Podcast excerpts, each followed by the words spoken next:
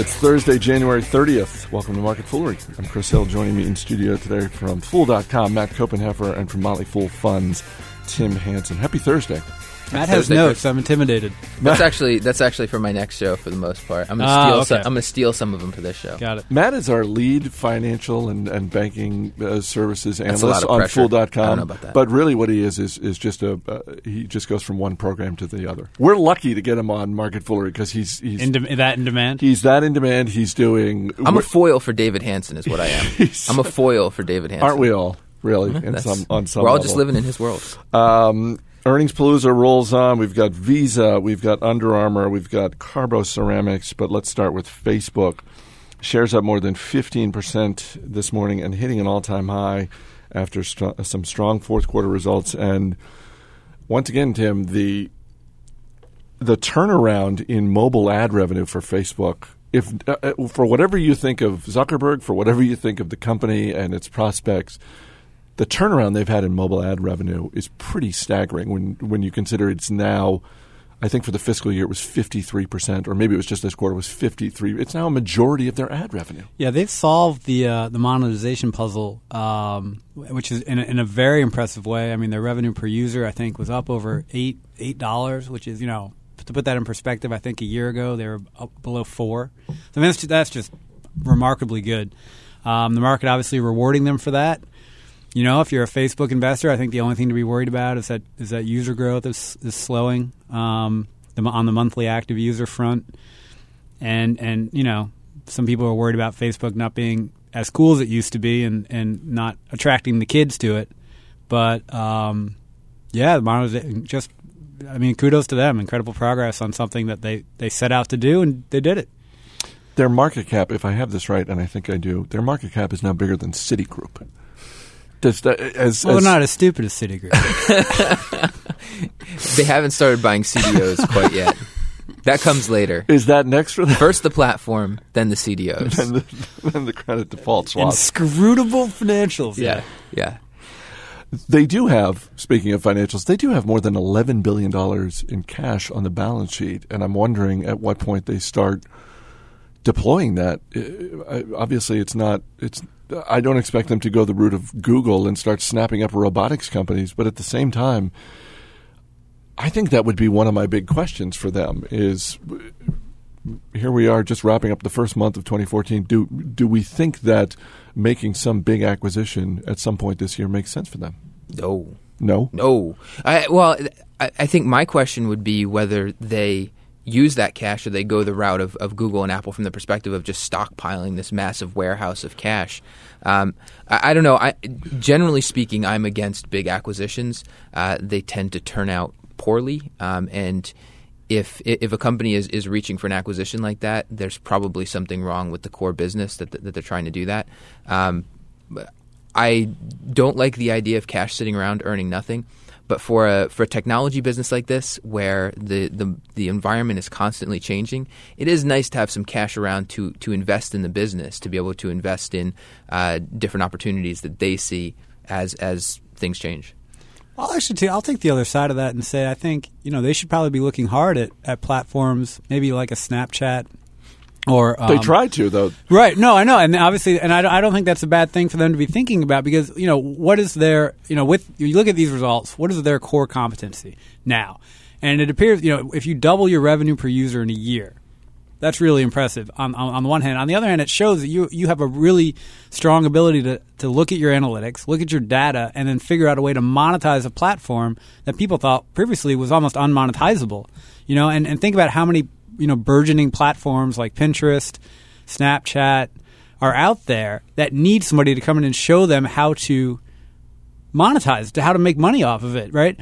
So if Facebook's problem is being cool and attracting new users, I think an acquisition of something that's really good at attracting users coupled with their competency at um, monetizing it could actually be, be win-win for both sides. Last question on Facebook. Do you think Take that, it- Matt. Yeah. Do you th- think that Facebook is easier to evaluate as a stock? There are certainly very early in its life as a public company, there were countless analysts saying, I just don't get it. From a valuation standpoint, this doesn't make any sense. Do you think it's easier to value, or if it's not easier to value, have they at least demonstrated with their ability to make mobile ad revenue work for them and grow for them, have they at least gotten over the hurdle from a perception standpoint so that maybe analysts are looking at them and saying, okay, you know what, I still don't completely get it from a valuation standpoint. I, it still doesn't make sense to me that you're bigger than Citigroup, but at the same time, I'm going to cut you some slack because you've demonstrated a serious ability to make money. Well, there's a bigger problem for analysts trying to, to evaluate it because most Wall Street analysts are just looking a year out. You might as well flip a coin if you're trying to figure out what a stock is going to do on a on a one-year basis. I I think from a from a valuation standpoint, yeah, this is it's a difficult business to value. Uh, I, I think fast growth technology businesses like this in general are hard to value. Um, but you got to think about the the opportunity that it's got in this platform that it's built. Like like Tim just said, as he was pointing out how wrong I am. Uh, Do I need to sit between you two guys? I wish my wife was this respectful of my opinion. um, But uh, but yeah, trying to use um, sort of traditional valuation techniques uh, to, to to try to compare this to a Procter and Gamble or something like that, you're just going to tear your hair out doing that. All right, let's go to a company that should be a little easier to figure out from a valuation standpoint, and that's Visa, uh, up about two percent this morning after first quarter results that just looked really strong across the board, Matt. They beat on the top line. They beat on the bottom line. They reiterated their guidance for the full year. Is there any bad news here? Well, I, I question a little bit the pace at which Visa's buying back its its own shares. Um, it's I don't think the valuation is crazy, but the valuation is not cheap either. Um, I actually didn't bother to write down the valuation multiple here, but with uh, fourteen percent year-over-year uh, earnings per share growth, I don't think that makes the valuation look so cheap that Visa should definitely be buying back its shares. Um, maybe there's better uses of capital, but it's sort of nitpicking when you have a, a business that's doing as well as Visa is. This is sort of a weird thing that I'm going to point out, but okay. I think Matt will find it cool. And when Visa went public, they issued um, class, I think class B shares to a bunch of sort of member network banks who happen to tend to be in the country very small banks, right? This the, this share class is currently, generally speaking, on all these balance sheets is being carried at zero value because the um, the value of the shares is is being determined via some litigation, and so everyone has basically written it down to zero. But there's a there's a I've, I've learned this um, there is a sort of illiquid market for the B shares that, where the banks are selling them to each other, and I think Bank of America is actually brokering the, the B share sales and taking a little cut for themselves. Probably, well, I, or they might actually be securitizing, acquiring a lot of them, right? Yep. Because it turns out you can sell them for, for you know, I think I think it was like eighty dollars, eighty-five dollars pop, um, which when you've, when you've got, you know, a couple hundred thousand of them on your right. balance sheet as a tiny bank, it's like, hey, pretty soon you're talking about four million dollars. It's um, pretty soon it's real money. So it's kind of, that's kind of, if, if if you're interested in tiny banks, give them a call, ask if they own any Visa Class B shares. That's my insider tip of the and day. And then tell them, sell them. And then wait till I buy your stock. Now sell them. MasterCard has not reported yet, have they? I, no, they have not. So, um, but do you expect their results to be roughly the same? Because it seems like these two move basically in concert with one another. Similar, yeah, if not a little bit better. Uh, I believe Visa was talking about the this the spending growth, the card spending growth. It's a little bit slower in the U S versus versus overseas. And as a split between uh, business segments, MasterCard is more exposed to overseas, which I think long, longer term is is really good thing for MasterCard. Um, so maybe a little bit better. Carbo Ceramics up big this morning after strong fourth quarter results. Uh, Tim, this is uh, one not only you watch closely, you, you've talked about this one before. I, you, I keep making you mention it just so I can you know what? Take victory lap. You know what? Take a victory lap. This is, you know. Chris, uh, can we talk about Carbo Ceramics again on the podcast? I can't, I can't think of a better, a more exciting stock to talk about. Honey, come quick. They're talking about oil and gas equipment and services companies. Yeah, they uh, beat expectations. This is a company that makes um, ceramic proppant, which are little pebbles you drop into uh, wells to make them more conductive, to get oil and gas back up to the surface uh, in a more efficient way. Um, obviously, doing well with the fracking and whatnot. Boom, they've got new products. They beat expectations. They guided to a strong year next year. I think, you know, a common trait of the stocks we've been talking about today, I think, you know, like last year, I think during earnings season, you'd be like, ah, top line was a little weak, but cost savings, everybody beat on the bottom line. This year, it's like, so far at least, it's been, yeah, beat on the top line. You know, from a from a big picture perspective of, hey, things are going well in the economy, that's that's as good an indicator as any.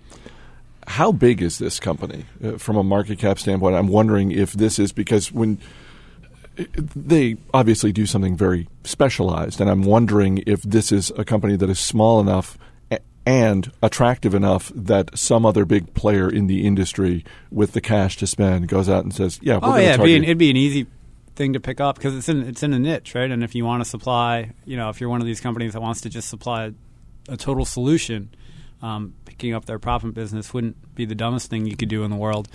Uh, you know, having said that, Carbo Ceramics at the same time is trying to build out their own sort of total solutions because if they can get into a project with their profit, it's like, oh, we can also do this, this, and this for you. Um, but, I mean, they've got a best-in-class product, and it's always fun. You know, companies like that, generally speaking, whether it's in retail or energy services, if you've got the best-in-class product, you know, time is on your side. Is there a huge amount of these used in putting down a well? I mean, is it? Well, yeah, I mean, just volume? Think about the math. Like, you've got a little ball that's, I don't know, maybe, you know, a half a centimeter, a centimeter, you know, and then you've got a well that goes down so, so hundreds and hundreds of, of feet. And, the, you know, the new product is for um, the very deep water. So it's like the, you know, they're going to do, I think, like two thousand Um, pounds next year. So I think we were talking on this show about the, the railroads a little bit mm-hmm. and the, the, the decline mm-hmm. the decline in the, the amount that they're making off of coal is that and, and they're making up a little bit of money by shipping things. It sounds like maybe like this. Yeah, I mean th- this is a th- you know the shipping rates for this company had actually proved to be a little bit of a a, a problem when oil prices or and gas prices were down because it's like, oh, we got to pay arm and a leg to get this heavy stuff busted or trained into us. Uh-huh. Um, and so, you know, they tried to build new f- manufacturing facilities closer to the end user, right? Because then you can cut down on transportation costs. But yeah. Mm. The last thing on Carbo Ceramics, they also announced a quarterly dividend. I am curious if when we look at technology companies, particularly the bigger they get, they announce a dividend, that is widely seen as, well, you know, that's it. That is the official end of this company as a growth company. Now that, you know, Apple is paying a dividend, now that Microsoft is paying a dividend whenever they started a decade or, or so ago. Is is that confined to the technology industry, or does that perception exist regardless of industry? So is an energy company that announces, we're, we're going to start paying a quarterly dividend, is it automatically seen as, well, that's it for the go-go days for this stock? I, th- I think the academic literature suggests that small companies that pay a dividend early in their life cycles tend to be more efficient capital allocators over time. And just because you've got you, you've put discipline on top of your organization, which is to say we're going to take some of our capital and reward shareholders regularly, which means that with the remaining amount of our capital, we need to invest it really intelligently to get the best bang for our buck.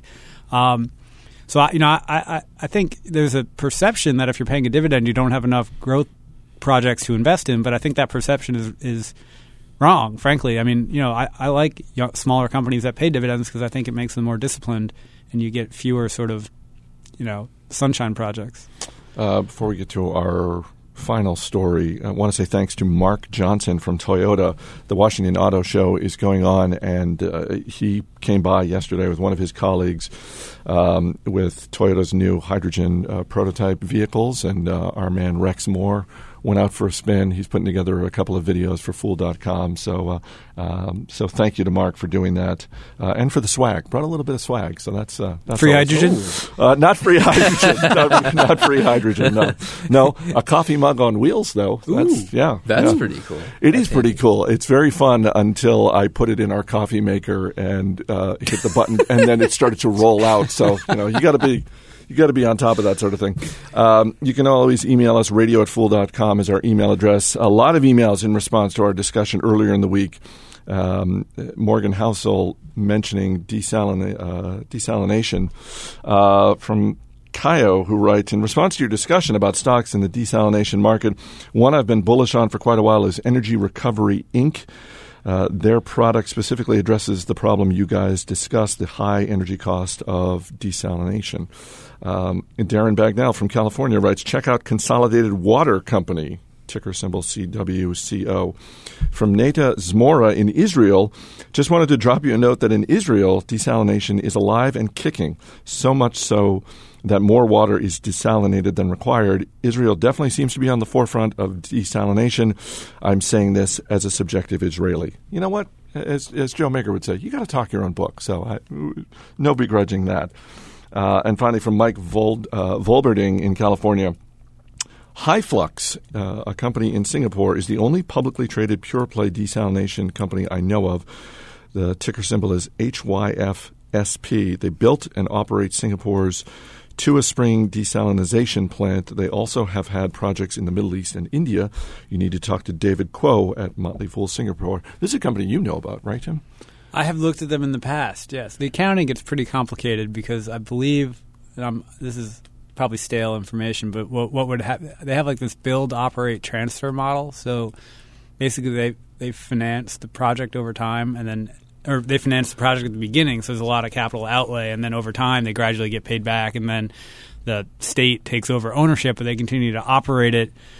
So there's weird financial risks in a rising, potentially rising interest rate environment. But I've looked at Consolidated Water Company too. I forgot about that one. They've got some plant somewhere in the Caribbean, I think. Uh, final email from uh, on a different topic from Arid, who uh, identifies himself as listener number nine hundred ninety-nine. I'm a big. We fan- don't have that many. You know, but but that's crazy but, talk. But we like that people will assign themselves a number. So that's, you know, by all means, assign yourself a number. Uh, I'm a big fan of The Motley Fool and get many of my investment planning ideas by listening to your podcast and reading articles on The Motley Fool iPhone app. I wanted to ask if you guys are planning on having an app for the iPad as well. The short answer is I don't know. I believe I've heard rumbling somewhere in the building that we're working on that. But uh, so just stay tuned. Uh, if we if we get one, we will absolutely hype it. Hype it on this podcast and elsewhere. Uh, final story, Under Armour shares up twenty-three percent this morning.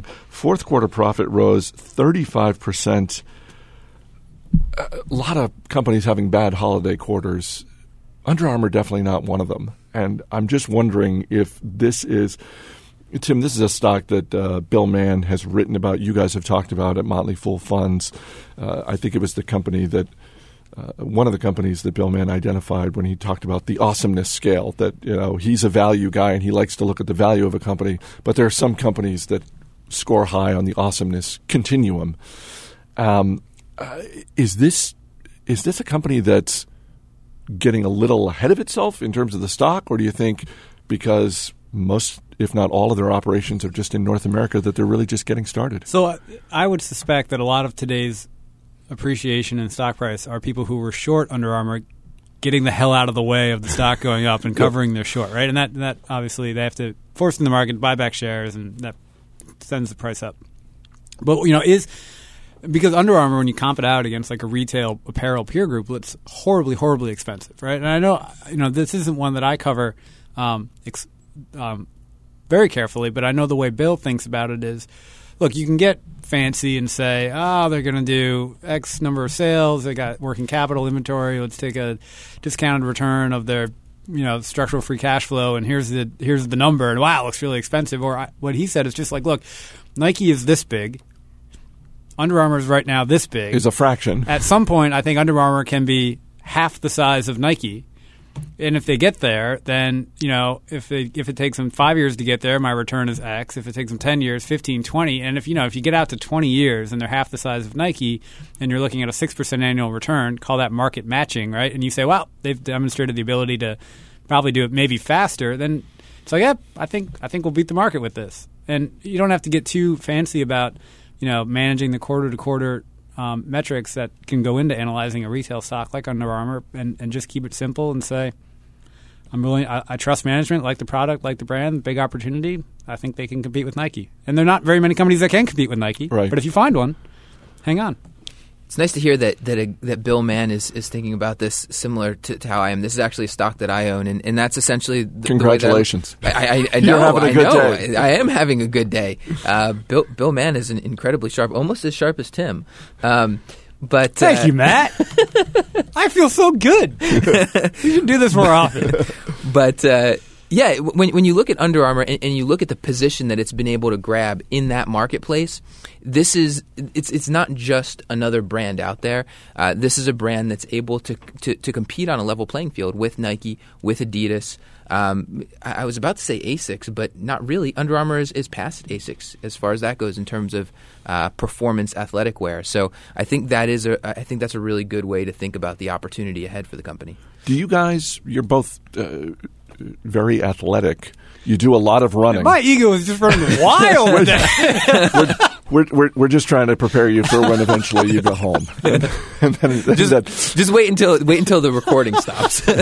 um, but is Under Armour, just from a consumer standpoint, is Under Armour a brand that you guys seek out? Does it, is it something that's important to you, or is it does it fall into the category of no? There's plenty of good athletic wear out there, and if I'm at Sports Authority or somewhere else, I'm going to look at price, and I'm going to maybe pay a little bit more for Armour, Under Armour, but not a whole lot more. I'm just curious w- from a consumer standpoint. Not, notwithstanding what I just said, I, I don't buy Under Armour gear. Most well, I, I'll buy I buy their cold weather gear, so they're the actual Under Armour stuff. I actually have uh, some of that back at my desk today for a run I'm going to do.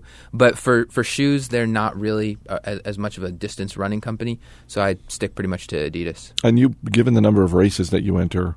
Both of you guys, you probably have more than enough technical T-shirts to. You don't need to actually. I'm spend at a money. point in my athletic career where I, I try to limit limit expenditure on it. For example, yeah. Like when it comes to basketball shoes, for example, like it, you, you know, when I was in high school, it was like, gotta get. I need the lightest possible shoes with the most ankle support. Yep. You know, I don't care what it costs. You know, now it's like, all right, what's thirty-nine ninety-nine? Now, what can I find at the Nike outlet that isn't going to kill me? That I can that I can that I can wear, um, but I will say I do pay up. The Under Armour compression shorts are the best compression shorts I have I have found, and and um, actually that stuff I've gotten I have bought into the compression gospel in terms of like recovery time and whatnot. And like when I run in compression shorts, I, I, I like save them for races because I just feel like it doesn't hurt as much when you're when you're, you're on awesome. mile like twelve. Before we get to the Super Bowl, and we will in just a moment, uh, to hear more from Matt Koppenheffer and his partner in crime, David Hanson, uh, check out the Where the Money Is podcast. You can watch the videos on our YouTube channel, on Roku, but but definitely uh, just iTunes, Stitcher, any number of platforms. You can get Where the Money Is. Five days. The burgeoning sensation, Where the Money Is. Exactly. I saw the statistics for that yes. last month. Five, burgeoning. Five days a week. We're going to have more viewers than C N B C soon. Yeah. That's not saying much. Uh, unlike this podcast. We've already passed C N N. Oh, there you go. Unlike this podcast, uh, Koppenheffer and David Hanson actually going five days a week. Um, and again, to read more from Tim Hanson and Bill Mann and the guys at Motley Fool Funds, go to fool funds dot com, sign up for Declarations. It's the free monthly newsletter. A lot of great information, really uh, thought-provoking stuff that they're writing. So go sign up for Declarations. The Super Bowl is this weekend. I want one prediction from each of you. It has to. It doesn't even have to be about who's going to win. Anything related to the game, anything related to the many exotic prop bets, who's going to win the coin flip, et cetera, et cetera. Tim Hanson, one prediction for Super Bowl. Uh, Seahawks cornerback Richard Sherman has turned into a bit of a polarizing figure. He has. I like his intensity. I I, I identify with it in some ways back from my athletic, my own athletic days. Um, was not always the best liked member of my team. um, so I think, but I, I, I think he's immensely talented. I think he lives up to the to the hype in the Super Bowl because obviously the Broncos are going to try to throw the ball around. I think Peyton Manning probably challenges him. He's going to get the opportunity to make a play. I think he probably does it. It's not often that the most valuable player in the Super Bowl is a defensive player. Do you think Sherman or someone?